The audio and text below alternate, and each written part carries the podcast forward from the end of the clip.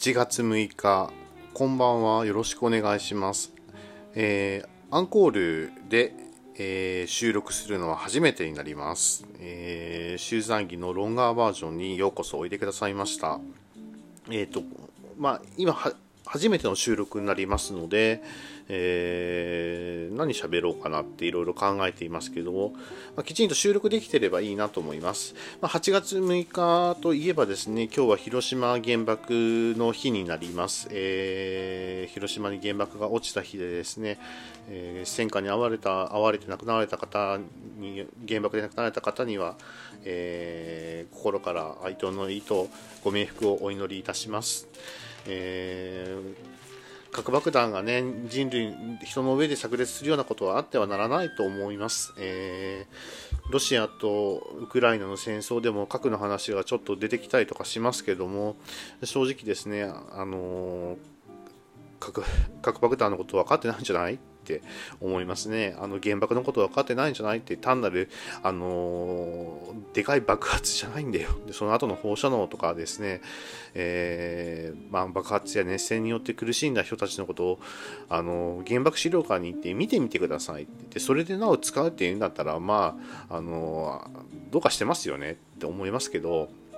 本当にですね、世界中の指導者が原爆資料館に一回足を運んだ方がいいと思います。えー原爆資料館っていうふうに、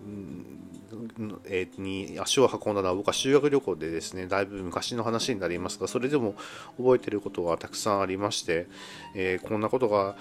実際に世界で起きたんだかなと思うとすごく悲しい思いをしました。あなので、まあ、二度と起きてはならないことだと僕は思います。はい。えー、集団儀のロンガーバージョンは全国区のニュースを、えーコメントしていこうかなと思うんですけども、えー今日は、今日というかですね、昨日岐阜県内で300、ごめんなさい、3127人の、えーコロナ陽性者が出たという形でですね、えー第7波岐阜県を襲って順調にという方はおかしいですね、えー岐阜県を襲っています。なかなか減らないっていうことがありますので、大丈夫なのかなっていうのは思いますけど、こればっかりは心配しても仕方がない、自分たちが対策を立てて、えー過ごしていくしかないなと思います。はい。あと、えー今かかっているあのボサノワなんですけども、これあのノーコピーライトって書いてありますのでね、まあ、信じて使ってはいますので、ノーコピーライトであれば著作権なんかはフリーだと思いますので、え心配の方は無用だと思います。はい。えーいろいろと、まあ、6日なんで原爆の話もあるんですけども、大雨で9県52河川氾濫という形ですね。と福井の方でも、えー北陸の方で結構な水害が出てたで出たみたいですね。まあ、まあ幸いにしてですね僕が住んでる地域で水害っていうのは起きたことが、まあ、あのところないので、まあ、その大変さがちょっとわからないんですけど、なんせね、家の中に入ってくる水、いや水が入ってくること自体がすごく嫌なんですけど、水もですね、綺麗な水なわけじゃないんですよね。泥水が入ってくるわけですよ。で当然匂いもあるだろうし汚れもあるだろうしっていうふうに考えた時にですねもうどうし本当に家を洗うつもりで水を流すしかないなと思うんですけども、まあ、何よりも水害がないことが一番だと思います、はい、なかなかねえー大変だなと思うんですけど水害に遭われた方には心からお見舞いを申し上げます。早くあの復興してですね家の中もきれいになるといいですね。はい、えーと、サル痘感染国内3例目という形で、サル痘が、えーもう国内に入りつつあります。えー東京都の在住の方が3例目という形になっていますけども、えーまあ、分かっているだけで3例目ということなので、実際にはもうちょっとあるんじゃないかなっていうふうには思います。まあ、怖いとは思いますけども、正しい知識を持って、対処していきたいかなとは思いますね。うーんなコロナでいろいろと感染症対策も私たち勉強しましたけども、サル痘に関してはまだまだ初心者ですのでね、えーどういうふうに防いでいくかっていうのは勉強していかなければならないと思います。はい。そして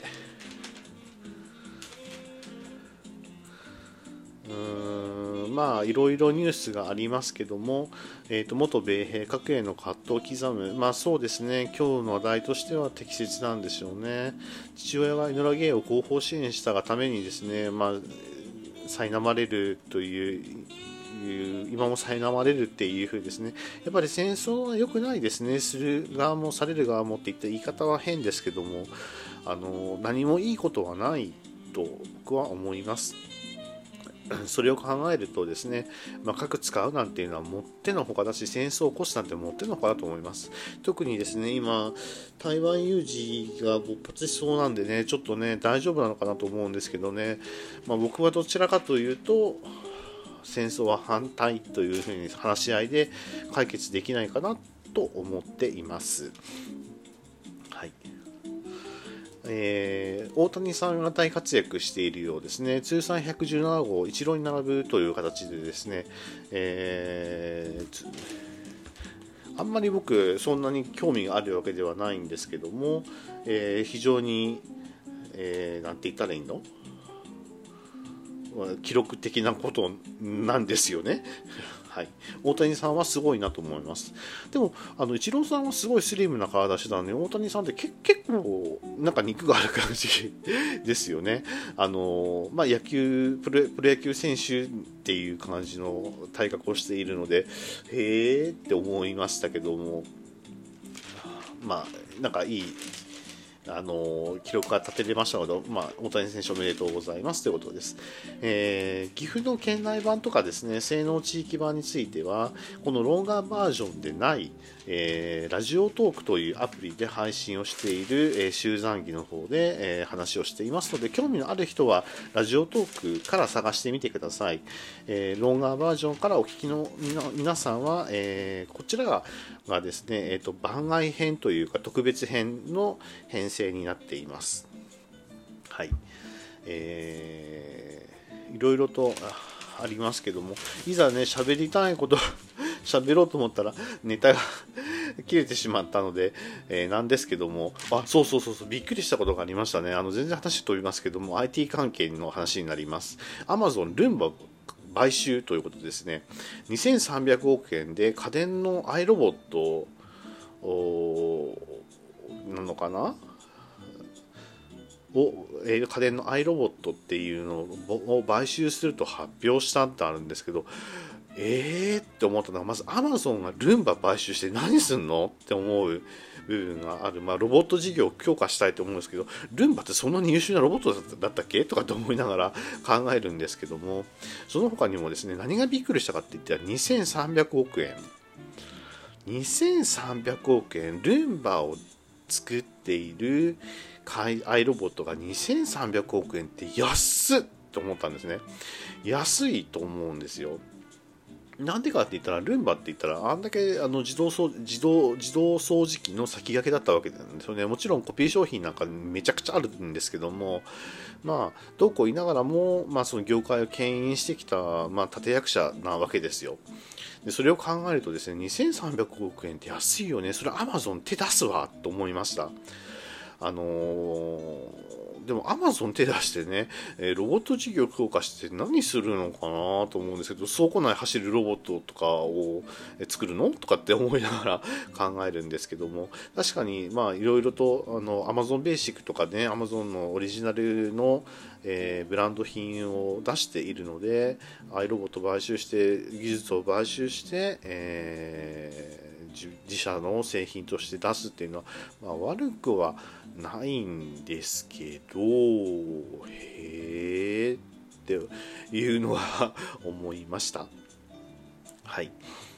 はい、えーと、その他にですね、えーと、ハウステンボス雇用維持前提で売却交渉の方針というのがありましたね。ハウステンボス、ハウステンボスね、ずっと昔にこれも修学旅行でですね、行ったことがあるような気がします。なんか、すごくあの景色が綺麗でですね、えー、良かったような記憶があるんですけども、なんかちょっと岐阜からですね、ハウステンボスって遠いんですよね。行ってみたいんだけど遠いって思う思ってる間になんか売却されちゃったっていう話でですね、うーんって思うんです。で、まあ、これ、まあ、新聞の記事とか読んでるとそうなんですけど、ハウステンボスと経営陣が変わって、変わって、スタッフをスタッフを大幅に入れ替えるのは現実的ではないっていうふうにですね関係者が喋ってるわけだけですけどそうだと思うんですよね。ハーステンボス、まあ、あんだけの良い資源を、えー、無駄無駄にというわけではないけど、まあ、いわゆる経営を失敗したわけですよ。でなんで経営者の責任が労働者が取らなきゃいけないのかって話なんですよね。労働者は頑張っ経営者の意向に沿って頑張ったわけですよ。でそこの、えーと、現場のですね蓄えられた、えーと経験や体験や知識というのはですね経営陣には遠く及ばないものがある経営陣よりもあると思うんですね。経営陣はそれらをの資源を活用しきれたかどうかっていう課題というか宿題があったわけで、まあ、それがあの生かしきれてなかったという結果になったわけでわけだから買収になったんだ買収というか、ね、あの売ることになったんだと思いますけどあのなんかね、あの経営不振に陥ったから労働者クビにして経営者が変わらなかったらそれって意味ないでしょうって思うんですよね。だって経営が失敗したんだよ。だったら経営を変えなきゃいけないんだから、そこの部分を変えるのが、えー、有効な手段じゃななんじゃないのっていうことなんですね。だから関係者の言ってることは非常に理にかなっていると思うわけですよ。で雇用っていうのはですね簡単に単純に2文字で漢字2文字で雇用って言いますけどなんせその人の働く人たちの人生がかかってるわけですよね。収入が断たれるわけですし収入が増えるかもしれない。もしかしたら断たれるかもしれないという人生の大爆死に巻き込まれている大爆死に巻き込まれているわけですよ。でそれを考えるとですねもうなんか自分の身につまされるような思いなわけですね。であの今の経営陣悪いんだとかっていうわけではないんですよ。ただこのハーステンボスに関しては経営者が言うことは至極まっとうなことなんだなっていうのは思うんですね。で、まあ、経営者からしてみればなんで私の会社がとかって思うかもしれませんけどそうじゃないんだよ。ってそういうやってることの陣頭指揮を失敗したんだからそこは考えなきゃいけないよねっていうことなんですよね。はい。従業員数は1238人、決して軽い数字ではないですね。1238人の人生がかかってるわけです。それを、えー、単純に経営資源だって人件費だっていうふうに切って捨ててしまうのは、ハウステンボスが今後生き残っていくか生き残っていかないかの境目になるのではないかなと思います。それに比べて非非鉄非製造業黒字額77%増へ上場企業人流回復が底上げをしたというのがあったんで、まあ、製造業時代は生産抑制で停滞をしてるんだけども、えー、そうではなくてですね非製造業の人たちは、えー、まあ、動き始めてきたからだんだんだんだん上がってきたよってそしたら黒字になっちゃったっていう感じなんですね。えー、鉄道は純損鉄道はですね988億円の赤字から2239億円の黒字に浮上っていうかこれすごいですよねあの実は僕もあの鉄道ではないんですけど、まあ、運輸関係の株を持ってるんですけども確かに株上がってるっていうのはあるんですね。えー、それを考えると、まあ、一生懸命頑張ってくれてるんだなと思いますので、あのー、まあ、いいことだと思います。まあ、黒字になってですね、えー、お客様に還元、従業員に還元ができればいいかなと思います。もちろん、株主に還元してもらうことは、これは当たり前っていうか、まあ、ね、あの投資をしている、まあ、僕も投資をしているの人間なので投資に戻ってくるのは当然なんですけどそこのところうまいバランスで、えー、黒字をシェアしてほしいなというのは思います。空も赤字額が1090億円から185億円に、えー、縮小した、まあ、黒字転換はしてないけども、その分、まあ、縮小したよっていいことです、ね、でも、まだ185億円、まだまだ道のりは険しいですね。空輸はですね、まあ、原油の値上げなんかもあって、えー、燃料サーチャージも高いままだと思いますし、ちょっと分かんないんですけど、高いままだと思いますし、えー、まあ、そういうことを考えると、えー、まあ、縮小しただけでも御の字なのかなと思います。はい、えー、三菱重工が純利益51%増、まあ、1.5倍に増えたよっていう感じですね。まあ、これはですね火力発電向けのガスタービンや航空機向けのエンジン事業が好調だったとありますので、まあ法人まあ、法人というか大型関係の契約がうまくいったんじゃないかなと思うわけですね。えーと、材料高を為替差益が補うということになっていますので、まあ、この為替もですね、まあ、円安は痛いんですよね。円安といえばですね、あの話は飛ぶようでなんですけどもあのアップル製品が軒並み値上げしたのが痛かったあの iPhone なんかめっちゃ値上げしてますし、まあ、それに伴ってですね、えー、Apple の Mac ですね、あのまあ、PC の Mac って言ったら Mac, Mac のファンのマカンの人たちに怒られるかもしれませんけど Mac の値上げ痛いですよ。本当にですねあの、まあ、僕も Mac 実はですねあの円安になった時にもうこれはダメだ待てない買うって言ってですね一つですねあの新しい Mac を買わせていただいたんですけどもやっぱいいですよね M1 の Mac なんですけどよかったです買って正解だったと思う反面買ってからですね何1週間後にはですね1万円値上げしてそのその翌週には 2, 2万円ぐらい値上げしててえーってすごく値上げしてる買って大正解だったとかって思うことがたくさんありました。もう円安の影響況そこらかしこにはありまくりなんですけども円安が全て悪いかって言ったらそういうわけでもなくてこういった為替差益っていうのがありますのでね、えー、意外と輸出業にはいい風になっていたんじゃないかなと思います。鈴木の売り上げが過去最高1兆円を大台に乗りましたね。鈴木の会長さんですね、えー、っとですね、岐阜と縁西があるんですね。岐阜かつて岐阜ではですね、えーマラソンが、えー、女子駅伝かな？が開かれていました。今はですね富士山の麓の方に持ってかれてしまいましたけど鈴木がスポンサーに大スポンサーになって、えー、岐阜と名古屋の熱田神宮を結ぶ確か、えーと、女子駅伝だったような気がします。もう何、まあ、十何年も前に亡くなってしまったんですけどもそういったものがありましてですね、えーと、鈴木の会長さんも岐阜によく来てくれたそうです。ありがたい話ですね。やっぱりこうあの経済が潤わなければなかなか生活も潤い潤いませんので、はい、そういう感じで、えー、まあいい話もあるかなっていう風な感じです。県最低賃金30円増へ、えー、時給910円、岐阜地方診が答申という形で、最低賃金を30円増すっていう形ですね、まあ、時給が30円増えるっていう、まあえーと、これですね、まあ、人によっては余分なことしてくれるなっていう人もいれば、あなんで30円ばかりなのっていう人もいれば、あ30円でも値上げしてくれたらありがたいなっていう人もいると思うんですけども、あのーまあ、いろんな会社があるしいろんな経営方法があるので何とも言えませんけど最低賃金を基準で考える会社って決して少なくないんですよね。それも地方に行けば行くほどそういう傾向が強いと思うんですよね。でですね最低賃金やっぱりまずそういい人材とかですね人は最低賃金の会社を選ばない。なので人が不足する。人が不足不足するから経費経費を切る経費を切るから最低賃金という悪循環がぐるぐるぐるぐるできるわけなんですけどもまあですねいろんな、まあ、僕がいろんな会社の株主になっているので、まあ、いろんな会社の経営報酬を見ていますけど従業員を大事にする会社はやっぱり利益が上がりますね。一時的に利益が下がることや、一時的に赤字になることがあります。損したように見えますけど、それがですね、回り回って変えてくるわけですね。それのいい事例がですね、岐阜県にあります、未来工業と言われている、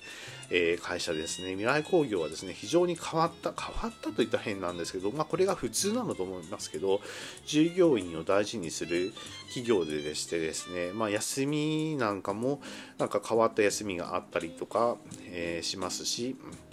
えー、従業員の、ま、連携を高めるようなことがあってあのしているという形でですね非常に就職したい人が希望が多いっていう会社なんですね。やっぱ集まってくるわけですよ。で給料自体はやっぱりいいんです。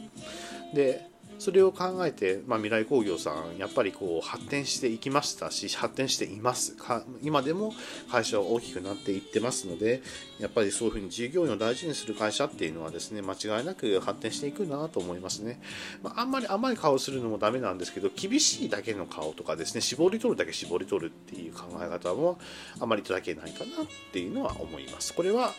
えー、まあ、株主として思うことですね。はい。えー、さっきのサル痘の関係で、えー、アメリカではサル痘で緊急宣言が出てる。え、緊急宣言が出てるの ?60 万回以上のワクチンを配布したよとかっていうふうに書いてありますけど、そんなに今月3日時点で6500人の人がサル痘にかかってる。結構な人数かかってますね。それに比べて日本では3例目って言ってるんでまあ何千分かの1ですよね。うーんって思います。日本はそれだけ表面化してないのか実際入ってきてないのかって思いますけどもアメリカでは結構うん大変な事態になってるみたいですね。まあ、サル痘もあまり広まずに収束していくことを祈っています。さあ、そこと同じようにして、えー、アメリカの話が 2, 2つほど出てきて、アメリカの ICBM の実験が延期されましたという形ですね。中国の軍事緊張回避ということで、積極的に、まあ、戦争を回避するために ICBM の実験を延期したということが話が出てますね。えーただですね原子力空母ロナルド・レーガンの展開は継続するよということで牽制はするんだけども戦争はやっぱりちょっと戦争にはしたくないよねっていう話なんでしょうね。でアメリカが空母展開、監視継続、さっきの話の続きで、中国軍に対しての、まあ、牽制をしているという形で、まあ、台湾、正直僕の話はっきり言っちゃいますけど台湾と日本ってね兄弟国家だと思うんですよ、まあ、どっちが上か下かなんていうのはそんな野暮な話は置いといて台湾はですね日本日本とね日本の大事な兄弟ですよ。あのそこのところはあの僕は台湾用語に回ります。で中国が一概的に良くないというわけではないんですけどもただですね、あのー、まあ、文化的な違いもあるしっていうのがあるのでその辺いろいろ考えてみてくださいっていうのとあと香港の話がありましたよね、まあ、その辺香港のことを振り返ってみてください。ああれでよかったんですか？中国政府さんって思うんですけどね。それを考えると台湾がですね香港の、えー、先んじた事例を見て警戒する理由も分かりますよね、うん、分かりますそれは、まあ、まあ、ただ、まあ、政治的な話とかあんまり中国の話すると怖いことになりそうなので、まあ、そんなに突っ込んだ話をしませんけども、まあ、台湾の文化は好きです。あの道教道教とかね神仏混合のあのちょっと日本っぽいところ南国の日本の南国っぽいところもあるんですけどもあのああいった文化大好きですね台湾は美味しいものが多いって聞きますしいつか行ってみたい国の一つでもありますのでえー、ね、平和であってほしいなっていうのは思います。はい。ちょっとボサノバが大きくてごめんなさいね。今ちょっと小さくしました。はい、えー、日本の国内のことで臨時国会が閉幕しましたって、えー、臨時国会閉幕したの？っていうか、早くね？っていうのがあるんですけど、まあ、よく分かってないのでダメなんですけど、えー、臨時国会は閉幕して、えー、安倍さんの国葬のことや、えー、なんたら教会さんの話ですねの、まあ、こととかも話をしたということになっているそうです。がきちんとした話とか予算とかあの審議をちゃんとできたのかなと思うんですけどね。あまり聞こえてこないような気がします。まあニュースをそんなに見てないのでいけませんけども。まあなんたら協会で あのテレビはね、えー、一色に染まっちゃってますよね、まあ、その裏で何かが変なことがごにょごにょ動いてなきゃいいんだけどと思うんだけどまあなんたら協会の話もきちんとちゃんとけじめをつけてほしいというのはありますので、えー、仕方がないかなとは思って話を聞いています。はい、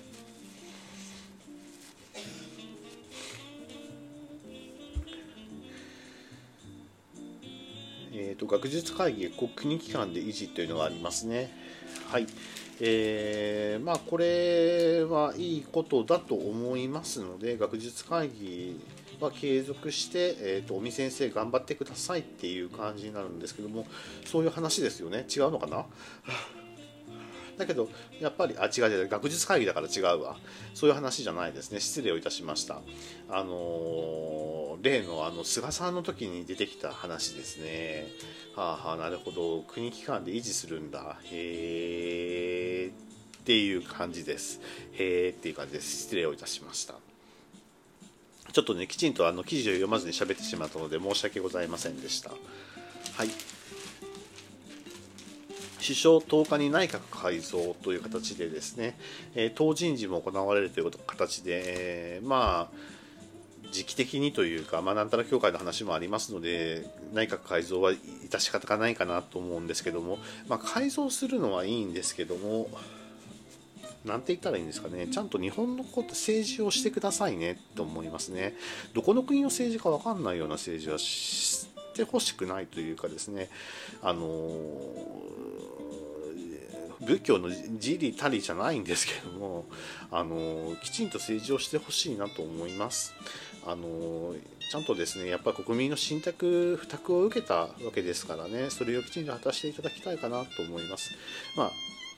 今の岸田政権がいい悪いというのは私は言いませんけども、まあ、きちんと仕事をしてくださいという話になります。政治の話って難しいですね、ポッドキャストで。今、今日初めてあの政治の話まで踏み込んで話をしましたけども、なかなか、あのー、正直ですね、どこまで踏み込んで話していいのかなっていうのがありますので、えー、なかなかローカルニュースはですねあのまろやかなマイルドなニュースが多かったですので今回のですね、えー、政治に踏み込んだ話っていうのはなかなかちょっと厳しいものがありますね。ちょっと自分のですねスタンスを明らかにしていいのかな、えー、自分たちのスタンスを明らかにしていいあの悪いのかなっていうのがありますのでちょっともやもやっとした感じでごめんなさい。そしてよく記事を読み込んでなかったので変な風にですね今喋ってしまって学術会議のことを話してしまってしまったので申し訳ございませんでした。学術会議のことに関しての、えーと、コメントは忘れてください。えっ、ー、とですねあのちゃんと記事を読んでませんでした。ごめんなさい。私のミスです。はい。えー、その他にはですね、えー、まあいろいろありますけども県が陽性登録センターを岐阜県ですね。岐阜県が、えー、陽性登録センターっていうのを設置してキット配布自分で検査してくださいねっていうのがありますね、えー、医療逼迫緩和策として、えー、そういうものを作るということでした。うんなるほど。まあえーと、陽性者の家族同居する家族に対しては検査はしないよっていうふうですね、まあ、陽性者数増やしたくない気持ちはよくわかるんですけどもあの数をカウントしないからといって陽性者がいないというわけではないと思うんですよ。だからその辺ですね、まあ、陽性者の数だけカウントしてるのも問題だっていう人いますし、僕もそう思うんですね、数に一喜一憂するのも、まあ、これどうかなと思う部分もありますので、そういう風じゃなくてっていう話なんですよね。まあ、あの医療関係者の、えー、負担が減らせれるのであればですねどんどん行うべきだとは思いますけども、かえってね、逼迫するような、えー、医療関係者に負担がかかるような事態なのであるのであれば、まあ、ちょっと考えなければいけないかなとは思います。まあ、要は自分でいろいろと対策をしてくださいねっていうふうですね。えー、東海3県、愛知、えーと、岐阜、愛知、三重の3県の知事は夏休みの移動を事前に検査をしてくださいねっていうふうですね BA5 対策強化宣言の発令を踏まえて、えー、そういったことを言ってましたで結構ですね、えー、感染リスクの高い場所を避けてくださいねっていうふうにえー、移動前の PCR 検査を検討してくださいねっていう共同メッセージを発信したとあります。まあ、やっぱりですね、増えている、増え方も結構急なので、その辺を、えー、危惧をしての話なんでしょうね。えー、三重県の知事なんかはね、同床使用率は50%を超えて緊急所に入院がおぼつかなくなってきているっていうふうに危機感を示しているので、これはですね、確かに三重県の人、三重もですね、結構急に増えているので、気をつけた方がいいなと思うんでかからないのが一番かかったんだったら、まあ、軽症であるのが一番なんですけどもなかなか難しいですね。まあ、特にお盆を控えているのでねそれがあると思うんですね。はいさて、えー、今日で今日はえー、暦の上では夏の土曜の終わりになります。土曜日って土曜っていうのは土曜日の土曜サタデーの土曜ではなくて土の用いるという意味になります。土曜というのはですね年に4回あります。春土曜夏土曜秋土曜冬土曜といってですねそれぞれの季節の中間境目にあたることを土曜と言います。この土曜で、えー、陰から陽に変わったり陽から陰に変わったりといって自然の流れが変わっていくその中間地点を土曜と言いまして、まあ、物事がちょっと不安定になる時期でもあるんですね。でそれが変わるとあの変わるとか終わると。で明日が立秋になります、えー、立つ秋ですね。もう明日からは秋。残暑という形になりますのでなんか暦がずれてるような気がするっていうような思う人もたくさんいると思うんですけどあれはですね先人の人たちの知恵なんですね。それと実際にやっぱり季節もずれてきてはいるんです。ここ10年で10年でもですね大きく季節気温はずれてきていますので昔に比べてだいぶ違うなっていうのはあるんですけど昔の人はね陰暦で考えましたのでね。あのちょっとやっぱりその辺がずれているっていうのはありますけども。まあ、陽暦陽陰暦っていうか陽暦っていうか太陽暦に変わってからね、えー、まあいろいろと太陽暦っていうかユリウス暦グレゴリオ暦ちょっとその辺ちょっと忘れちゃいましたけど、えー、まあ、新暦に変わってから、えー、なかなかそういった土曜とかがずれているような気がしますけど、えー、まあ昔の文化をたしなむ人は旧暦でものを考えることが多いですのでねこの土曜っていうのを大事にすると思います。はいで土曜の期間中っていうのはですね人間辛いことが多いんですよね。なんでかっていうとですね体調も悪くなりがちだし、えー、精神的に不安定にもなりがちと言われてるんです。でそういうことがまあ、えー、明日で、まあ、なくなるって言い方変ですけど和らぐ和らいでいく和らいでいくペースに入っていくという形になりますので、えー、ちょっとここ23週間なんかいろいろ辛かったなとか疲れたなとかっていう人がいたらですねそういうのが、まあ、だんだんだんだんなくなっていきますよっていうことになります。はい、なので、まあ、気持ちを明るく上向きに持って、えー、過ごしていけばいいかなと思います。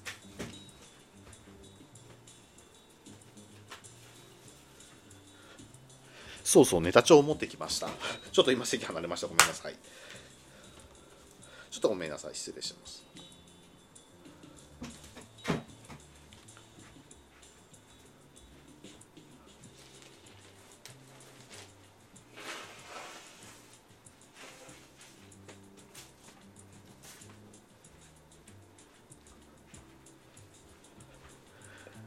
でこの時に音楽がね静かなというわけで戻ってまいりました。えー、っとですね、えー、立春の話をしていて思い出しました。えー、っとですねネタを大ネタ教えたのを忘れてました。えー、っとベルセルク展が大ベルベルセルク展がですね名古屋で開かれているみたいですね。あの8月6日テレピアホール名古屋名古屋市東区でスタートしたということであのコミックと、まあ、アニメの「ベルセルク」っていうのがあるんですけどもそのベルセルクの、えー、原画展が 原画原画も続々出てきたという大ベルスベルセルク展がですね振り返るということでこれすごく行きたいです。行きます。行きたいと思います。でですね実際にホームページを見るとですねすんごいかっこいいあのこうダイベルダイベルセルク店のホームページを、えー、ぜひですねあの見てみてください。あの主人公のガッツがですね太体験を振り下ろしているそのシーンが書かれている、まあ、G ペンに書かれているシーンがあるんですけどすっごいかっこいいですね。本当にねああ三浦健太郎さん天才だわって思うんですけど三浦健太郎さんってもう亡くなったんですよね。道半ばにして、えー、亡くなられてしまったという形で本当に残念だなと思いますがあのまあ、その意思を継いでですね、えー、コミックが続編が出るという形で、まあ、これ賛否両論あるんですけども僕はですねうんまあ、ここはスタンスはっきりさせておきたいと思いますけどベルセルクは未完で終わっていいと思います。完成されずに終わってしまってもそれはそれである種完成された美なんではないかなって。未完の美ですね、えー、未完の完成というかですね。えー、そういうものがあると思います。でも、まあ、あのファンだった人たちがとかですねその作者の人たちあの作画ができる人たちが集まって、えー、三浦健太郎さんの、まあ、意向を、えー、意向と意思をついてですね続編を作っていく。これも賛成なんです。でもそれはですね三浦健太郎さんのベルセルクとはちょっと違うベルセルク、まあ、大きな意味でのベルセルクになるんですけどもちょっと違うベルセルクになるのでね。少し違った雰囲気で見る見ちゃうのかなとは思います。あのーベルセルクの他にもですね、グイーンサーガーというですね、非常に、非常に長編の小説があるんです。知ってる方、えーと、ご存知の方はご存知だと思うけど思うんですけど、100巻、150巻、まあ、ともかくですね、ものすごく長くてですね、めちゃくちゃ人が出てくる、登場人物がすっごいっぱい出てくる、えー、小説なんですけどこれも未完成なんですよね。途中で作者が亡くなってしまった。で、えー、引き継いで、え、書かれていると確か記憶しているんですけども、えそういったですね、あのー、作者が急病で亡くなられてしまったとかっていうパターンですね、出てくるんですけど、未完成は未完成の美しさがあると思うんです。そこまでに込められた、あのー、魂というものはですね、やっぱ色あせないものなんですよ。うん、で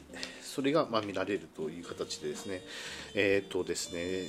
直筆の原稿やカラー原稿のほか、えスタチューやジオラマなどを展示し、スタチューって何？ちょっと勉強不足でごめんなさい。まあ、その他にもですね、三浦健太郎さんは、えー、21年の5月の6日に亡くなられたんですね。54歳、若かったですね。ただですね、あの、三浦健太郎さんの漫画の描き方って結構周りからは心配されていたようなんです。もう本当に寝食を寝食を営んでというかですね、寝食をせずにですね、その命がけで原稿を書いていたっていうのがあってですね、そんな書き方をしていると、あの林にしてしまうぞって確か警告されたと思うんですねじゃあそれでもやめなかったというもうすごいものがあるんですけども、まあ、ベルセルクに出会ったっていうのはもう最初の最初に出会った時のことをね僕よく覚えてるんですよ。あのそれはあの東大阪市で、えー、僕は大学生の頃だったんですけども、えー、東大阪市でですね、まあ、ある学生街である書店に入った時にですねふとえーと、本棚本棚本棚の隅隅というわけではないんですけど平置きされた本がを見たんですね。その時にですねちょっと気になったんです。何だろうこの本。すごく惹かれるものがあると思ってですね惹かれてそのままページをめくったらそれがもう最後でした。もうベルセルクの世界にぐっとこう引き込まれてしまってハートは静かみですよ。でですねああのとんでもなくとてつもなくあの強い線を持った画力が強い線画力を持った三浦健太郎さんの絵にですね惹かれてしまってですね出てくる主人公は魅力的だしかっこいいしあのー、素敵だしだけどちょっとダークサイドダークヒーローだしもうこんなこんな素敵な主人公がいる設定であるんだと思ってですねじゃあ話のストーリーはチャランプランかって言ったら とんでもなく緻密に練り上げられていたですね、えー、話でですね出てくる出てくる人々人々がですねものすごく魅力的あの脇役といえども主人公並みのですね魅力的なあのストーリーを持って出てくるわけですよね。それがですね、えー、緻密に練られた世界観と織りなしてですね一つのすごいベルセルクワールドを形成しているわけですよ。でですねそれが小説などでそういうのは稀に見るんですけどコミックっていうので見た時にですねあのびっくりしたんですね。僕も漫画描いてた時期ありますので分かりますけどいかにあの G ペンの使い方が難しいかどんだけの力を、まあ、その原稿ケント紙に向かってですね G ペンのその力をどれだけ込めてですね、えー、払って、えー、G ペンを払ってその線を作って作っているのか書いているのかっていうのを考えた時にですねこれ並大抵の人じゃないでしょう。っって思ったんですよね。こんなすごい人がいたんだっていうかこんなすごいコミックが世の中にあったんだと思ってですね本当に鳥肌が立ったっていうのを覚えています。もうそこからですねずっとベルセルクがもう、あのー、出ないかなと思って僕は単行本派でしたのででもととにかく単行本でベルセルクを集めました。で話の内容もですね非常にあのー、まあ、練られているし資料がですね使っている資料が一級の資料なんですよ。あのね適当なことがない。もう画力にしろしあの内内容にしろその裏付けされた設定資料とか参考した資料ももう一級ですね。特にですね参考した資料はですねよくぞここまで調べたって専門家であってもここまで調べてそれを書き上げるなそれとなしにさっと入れてくるってことはできないでしょうって。普通の人の感覚じゃないよねこれっていうのがありましてですね。ベルセルクに関してはですね非常に強い思い入れがあって、えー、すごい深い感銘を受けました。でですね、えー、まあ、ゾッと出てくる、まあ、ゾットとかですねグリフィスとかも素晴らしく魅力的でですねうわーもうどうしようかと思うくらいだったんですね、えー、まあどうしようかと思うくらいだったっていうかどうしようかと思うくらいですね本当に魅力的だったんですね。でそのその中ででですね三浦健太郎さんのえー、亡くなられたという話を聞いた時にですねもうとんでもなくやっぱりショックだったわけですよ。えだって終わってないでしょ？と思うんですけどでもね納得したんですよ。確かにあの書き方をしていればまあ、自分の魂と命を削って原稿を作っているも同然なんだからそりゃあねなくなるかもしれないって思いました。えー、まあえー、まあ、今も今は資料を見ながらいきますけど、まあ、三浦健太郎さんが1話から364話まで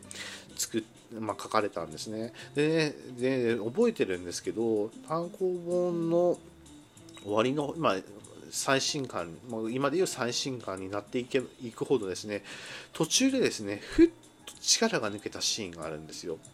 あれ？と思って。おかしいって思ったんですね。このベルセルク今まですごい実習がたぎるようなあの血が流れているような原稿なのにこの関数だけなんかふわっと力が抜けているって思ったんですよ。どうしてしまったんだろう。なんかエネルギーがないこの原稿って思ったらやっぱりそのまま亡くなられたというニュースが飛び込んできてああやっぱりそうだったのねってやっぱり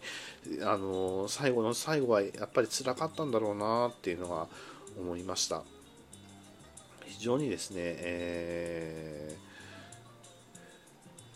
ー、残念と思う反面素晴らしい人だったんだなと思って大いに称えたいと思います。で、えーと、アニメのベルセルクがあるんですね、まあ、あのベルセルクファンがファンの中で強烈なベルベルセルクファンは業界に多くてですね、えー、ベルセルクの全てをアニメ化したいっていう確か思いがある人が多かってそれを現実にしようという人が確かたくさんいたはずで、えー、アニメ化してるんですけど僕はアニメのゲルセルクまだ見てないんですね。映画も含めてまだ見てないんです。全もう全部原稿でしか見てない。原稿っていうかあのコミックでしか見てないわけです。なので見ようとは思うんですけども僕はね、ベルセルクはね、あのー、最初の頃のガッツが大好きでした。というのはですね、ちょっとガッツ性格少しずつやっぱりあのキャラクターが定まってくると、まあ、性格定まってくるとね、あのこうやることやらないことが矛盾したことが出てくるんですけど最初の頃のベルセルクってとてもセクシーなんですよねであのー、孤高の狼みたいな感じでですね非常にこう苦難に一人で立ち向かっていってボロボロに傷つきながらも復讐を果たしていくというですねその姿はですね非常にこう感銘を受けました。で、まあ、そこからですねあのベルベルセリクのあのガッツの幼少期とかですね、えー、高野蘭の話が出てくるわけですけども、まあ、食はショッキングでしたね。特にあのベヘリットがああいう風な形に変わって、まあ、職人で食わしてってでグリフィスがああいうゴッドハンドになってっていうような話になった時にうわーと思うんですよね。でもグリフィスも責められないんですよね。世界を手に入れたい。あらゆるああの一つの国の王になりたいっっていう、まあ、もっと崇高な目的があったのかもしれませんけどもそういった目標を達成するためには自分の、えーと、部下を切り捨ててでも、ね、見殺しにしてでもそれを叶えていくっていうのは、まあ、ありだと思うんですよ。ありだと思うんですけども、まあ、切り捨てられる側からすればなしですよね、それはね。まあ、その辺の、あのグリフィスのあの我が身を我が身の全てを捧げても魂も命も体も全部捧げてもっていうようなその思い渇望した思いそれからそこに対してのガッツへの強い渇望ですよね。もうガッツとあのグリフィスってくっついちゃえばよかったのにと思うぐらいだったんですけども本当にそういうようなことは思いました。でまあそれから、えー、職があってからですねいろいろあってあの復讐の旅に出たガッツという形ですね。でまあミレニア、えー、黄金時代とかがあったあって、えー、職があって断罪編があってでロストチルドレンがあってっていうふうですね。でミレミレニアムファファルコンの話になっていくんですけども、まあ、ファルコニアのショーとかですね非常にですねファルコニアっていう名前だけでもすげえよく考えたなと思うんですけどああまあ高野なんでねっていう話でですねまあかつてあの敵だってかつての敵ではないんですけどゾットを率いてですねまあファルコニアをけあの建国していくっていうのまあ本当に光の王国なのかどうかはま別としてうんそういう発想ができる三浦健太郎さんにですねやっぱり心の底から、えー、尊敬をしました。ごめんなさいガサガサ言って、まあ、ごめんなさい、えーと、あとはですね、まあ、ガッツがだんだんだんだんえー、壊れていくって言ったら変なんですけども、まあ、復讐の一方の旅からですね、えーあのキャスカの、まあ、記憶をたどるの取り戻すためキャスカを取り戻すための旅に出てきて、えー、ファンタジア編とかっていうのが出てくるわけなんですけども、まあ、その辺のですねえー、話の中で魔術師のシール系が出てきますよね。そのシール系っていうのが作る使う魔術がですね非常にですね一級品の魔術の、あの資料を元にしていますのでまあ、ちょっとですね、まあ、うーん、魔術かな、ちょっとキリスト教入ってるっぽいけどっていうのはあるんですけども、まあ、それはそ、まあ、しょうがないんですけど、置いといて、えー、非常にですね、あのー、裏打ちされた魔術の使い方をしていてですね、まあ、見てる側もへえよくここまで調べ上げたなすごいなこの人は三浦健太郎さんってすげえなと思いながら見てたのはあります。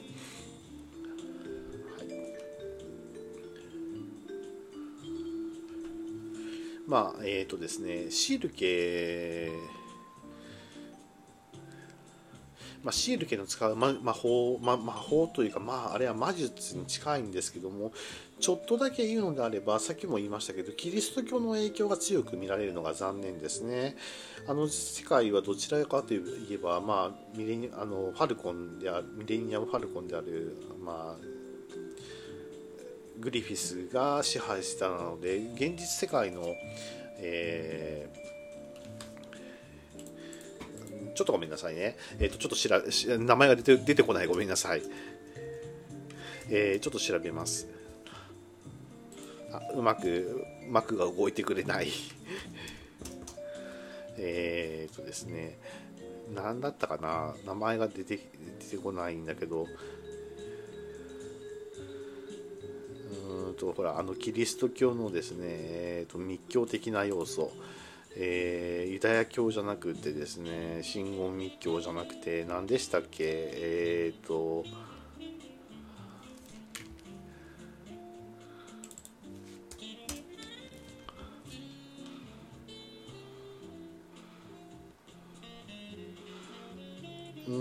なんかあれなんかブラウザがなんか Bing で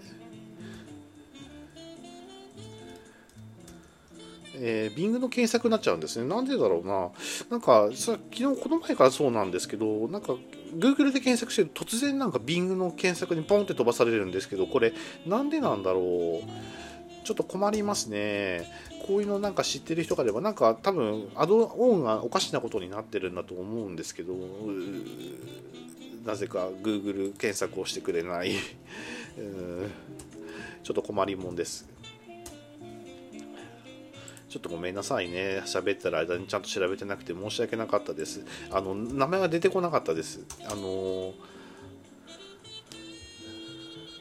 そうです。カバラです。ごめんなさい。カバラですね、えー、キリキリスト密教じゃないんですけどそのシエル家が使う魔術の中にですねカバラの影響が強く見られるんですね。でですねまあ現実世界での話であればよろしいんですけどもシエル家はあくまで魔女なんですよ。あの話の中でベルセリクの世界で魔女なのであのキリスト教の影響を受けててキリスト教というかあのカバラの影響を受けてていいのかなって正直思いました。どちらかというと精霊魔術とかそっちの方に傾倒してほしかったなと思うんですけどもしょうがないですよね。まああとはですね、あのお嬢様であるファルネーゼが、あの成長していくところですね。自分のことしか考えれなかったファルネーゼ、まあ、お嬢様お嬢様がですねあのシーリケやキャスキャスカシーリケに出会ってキャスカの世話をしてガッツに恋をしどんどんどんどん成長していく姿はですね非常にですね女性としての強さをよく表していました。はい、そういうところもあのたとえ脇役であった、まあ、主人公の枠に入りますけども脇役であってもですね、えー必ず必ず書いて書き上げていくというその三浦健太郎さんの姿勢は本当に称賛に値しますね。はいもうベルセルクについてね話そうと思うとねもうそれだけで1時間2時間かかっちゃうんですけど、まあ、ちょっと自分が今下調べせずに喋ってるので、ね、悪かったあの申し訳なかったなと思うんですけどもあの忘れちゃいけないパックですね。パックって実はあの世界のあの原初心だったり主審主人だったりするんじゃないかなと主審だったりするんじゃないかなと思うんですけど、まあ、栗パックとか入れてね、あの、栗化しちゃう パックが面白かったり可愛かったりするんですけどね、あの、いろいろ、あの、ベイビーとベッチーと呼んだりとかですねセルピコピコリンって呼んだりとかですねなかなかね面白い、えー、妖精なんですね。でも僕はただものじゃないと思うんですよ。あのバッグはですねあの精霊王よりももっともっと上位の存在のあのものじゃないかなと思うんですけどさあどんな風に出てくるかっていう風ですね。キャスカは、えー、ねいろいろありましたけど、まあ確かにね、あのー、食であんなことになりゃね、そりゃね、精神崩壊して当然ですよ。というか、生きてることがかわいそうと思っちゃうんですよね。まあ、それくらい悲惨な目に遭わせたってあったっていうのがあって、まあ、いつかね、あのー、幸せになってくれればと思うんですけど、難しいのかなと思います。ファルネーゼも幸せになってほしいですね。あれだけのことを、あれだけの成長したんでですね、お月のセルピコも苦労が絶えませんでしたけども、ね、はい。まあ、あと石泥ですね。石泥、石泥デコスケですね。あのデコスケ、あれもなかなか成長を目に見張るものですので、これからね、ガッツの後を継ぐのかどうなのかと思いますけども、なかなか、えー、可愛か可愛いらしい、えー、子だと思いますね。まあ、あとは、まあ、シールケですね、まあ、さっきも言いましたけどシールケちょっと文句言いましたけども、まあ、頑張ってほしいですね、えー、魔女の見習いといえども、まあ、精霊王にあったりとかできるわけで、まあ、ものすごい力を持っているわけですよ。だけどですね気になるんですよね。あのベヘリットを持っている人たちっていうのは、まあ、使徒って呼ばれるんですけどまあ1人2人かな？1人かな？ベヘリット持ってるけど使徒になってない人がいるんですよねこの主人公枠の中に。